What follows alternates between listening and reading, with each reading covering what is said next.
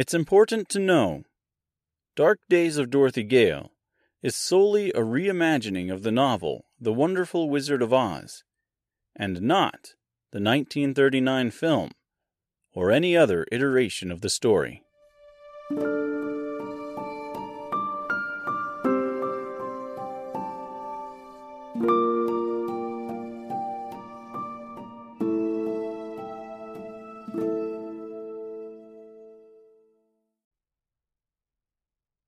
Dark Days of Dorothy Gale Aftermath for episodes 29 and 29 2. Chapter 39 of Dark Days of Dorothy Gale, Ydnas Etsaw, and Chapter 20 of The Wonderful Wizard of Oz, The Dainty China Country. Is the phrase China Country offensive? Hmm. I suppose maybe it depends on context. If I were to get on a plane and fly to China, and I said something along the lines of, Well, I's off to China country to see them China people, that would be racist. Also, I wouldn't say that.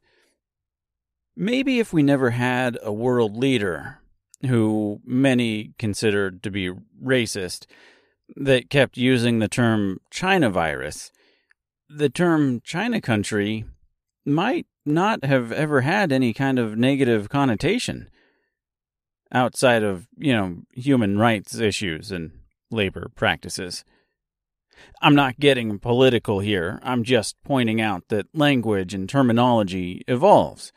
And what might seem innocuous in 2016 or even previous to that might seem problematic in 2021 because of certain people and certain events. If I'm talking about a fictional world in which the people are made of porcelain and quote unquote fine china, on the other hand, that might not be so problematic. Right? This is something I've been struggling with for a while now. I certainly don't want to come off as racist or bigoted, but I still want to remain faithful to the L. Frank Baum source material. He, of course, never meant any harm with the chapter title, The Dainty China Country. He constantly refers to things as China throughout the chapter. It's not a reference to China, the country we all know, but instead to China, you know, the little porcelain figures or dishes. Also, Baum wrote this in 1900. Things were a little less PC back then. Honestly, I could go down a rabbit hole of language, and I would love to do it, but this is neither the time or place for that. So instead, I guess I'll go ahead and read to you the definition of China as it is referred to in the context of this week's chapters. According to Dictionary.com, China is a translucent ceramic material, biscuit fired at a high temperature. It's glaze fired at a low temperature.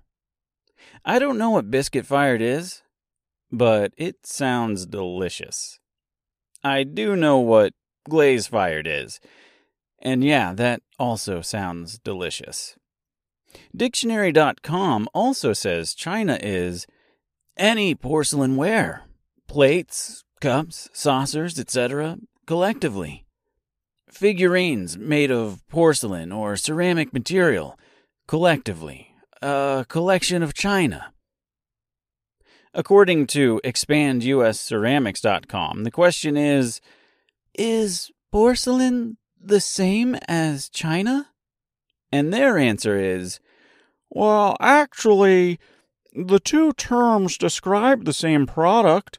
The term China comes from its country of origin, and the word porcelain is Latin, meaning seashell. It implies a product which is smooth, white, and lustrous. The term porcelain is preferred in Europe, while China is favored in the United States.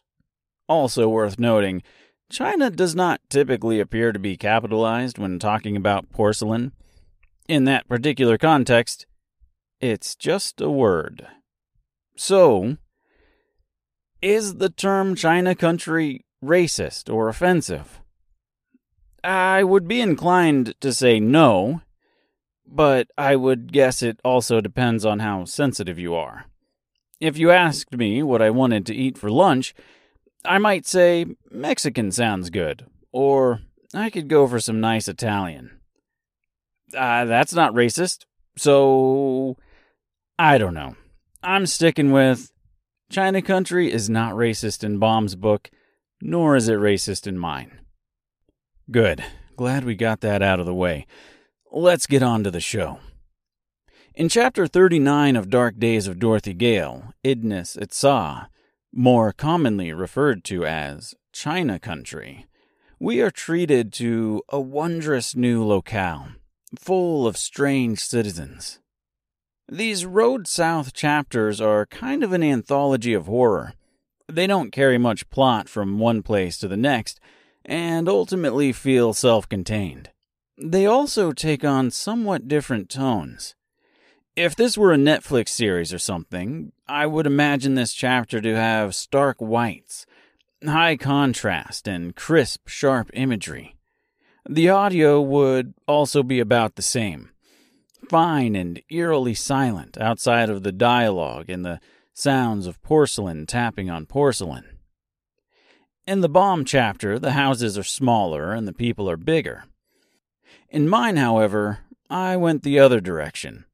I wanted Ydnas Etsaw to be maze like or labyrinthian. In my head, that's exactly how I see it. Upon reading, recording, and editing for the podcast, however, I feel like maybe I missed the mark just a little. I should have spent more time describing a claustrophobic atmosphere and a sense of dread as they wandered through the twisting, turning streets of the Gothic architecture that filled China country in search of Mister. Mister doesn't really want to go over the wall at first. Walls exist for a reason, Dorothy and sometimes those reasons are best left unknown. But he shows us that chivalry is not quite dead. At least, not yet. He climbs over and lets Dorothy use him as a pillow to land on. The lion here kind of feels like he is just tagging along. As they wander through the streets, they come across several of the city's denizens. They cause a small lady to break as she tries to flee with her cow from the outsiders. I like the idea that there is a level of coordination required for this particular figure to get around, as she is part of a set. This was a direct reference to the milkmaid in the Baum version. We also meet the Queen. In Baum's book, she is a princess, and not quite as mean or unwelcoming. She stands in the palm of Mister's hand as she tells the travelers to leave, preferably without breaking anything. I kind of picture the classic The Indian in the Cupboard here. The little boy holding his toy Indian in his hand, fascinated that he's come to life. They agree. It's probably best to leave.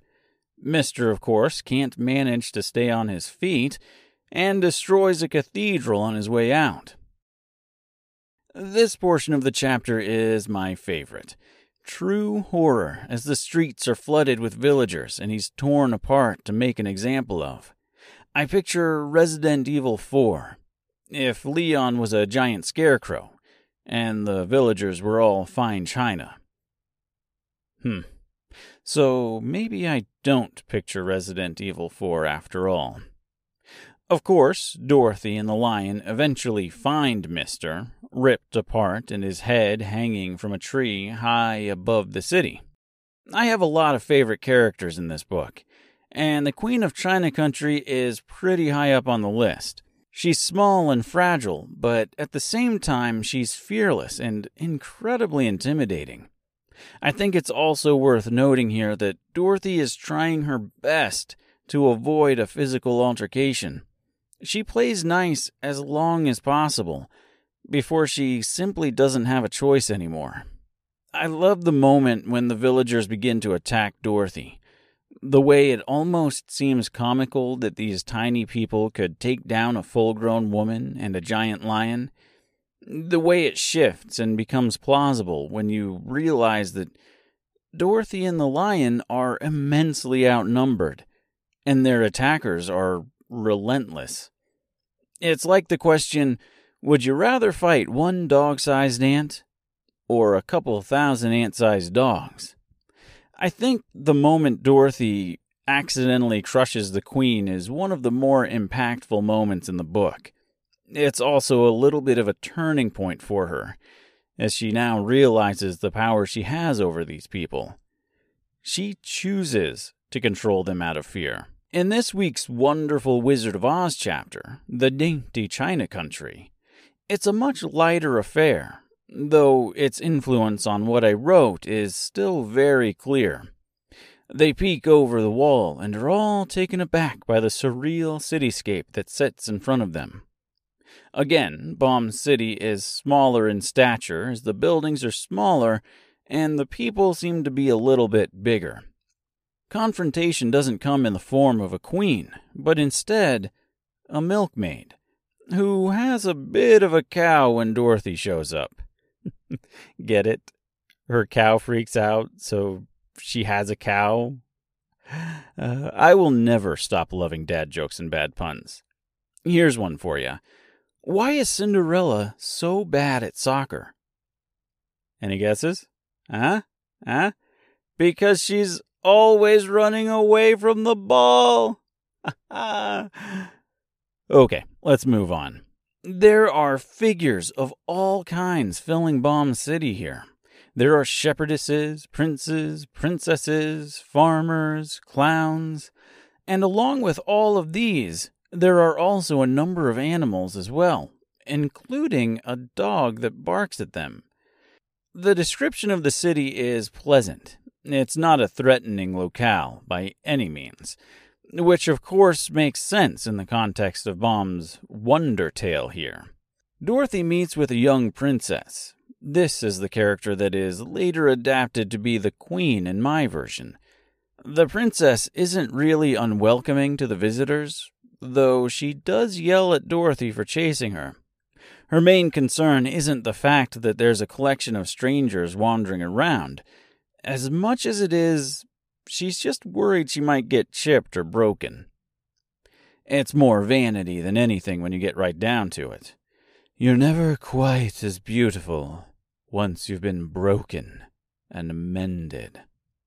She points to a clown who has been repeatedly cracked. His body is indeed less beautiful, but uh, he doesn't really seem to mind. I chose to read him with a little bit of a sinister voice insulting the princess by saying, She's as stiff as though she swallowed a poker. To me, that phrase is ominous no matter how you read it, so it wasn't entirely intentional. But I do like the way it turned out. The princess also tells Dorothy that if she were taken out of the dainty China country, she would basically become lifeless, like uh, Buzz or Woody or Slinky Dog or, well, I guess any toy in the Toy Story universe when children are around. On their way out, the lion takes out a church with his tail. Dorothy doesn't seem all that concerned. She just says something like, That's too bad. And they all in a roundabout way, kind of imply that the dainty China country should consider themselves lucky that the church was all they broke. Of course, that's the halfway point of my version. This would be where Mister was torn apart and carried away. But, again, as I've said many, many times, children's book. Baum was a much nicer storyteller. If I missed something, or failed to address something you feel I should have, then by all means, let me know. I'm always open to questions, comments, or constructive criticism. You don't have to like what I make, but you can still be nice about it. I know you can. I believe in you. It's Dark Dorothy G on Twitter, Dark Days of Dorothy Gale at Outlook.com, The Ordinary Sun, that's S U N, on Instagram. Also, if you're interested, there's a Facebook page that rarely gets updated, and I have officially launched the official Dark Days of Dorothy Gale website. The address is ddofdg.com. Currently, there's some artwork, contact information, summary of what Dark Days of Dorothy Gale is, you know, stuff like that. At some point, there will be links to t shirts and stickers and all that kind of stuff, but for now, it's pretty basic. You can, however, listen to every episode straight from the site now. No extra download, no login, no nothing. Just your listening ears. Also, it looks way better on mobile than a desktop browser. That just seems to be the way the world works these days. Again, that's dd of dg.com. Come back next week for chapter 40 of Dark Days of Dorothy Gale, The Black Marsh, and chapter 21 of The Wonderful Wizard of Oz, The Lion Becomes the King of Beasts. Thanks for listening. I love you all.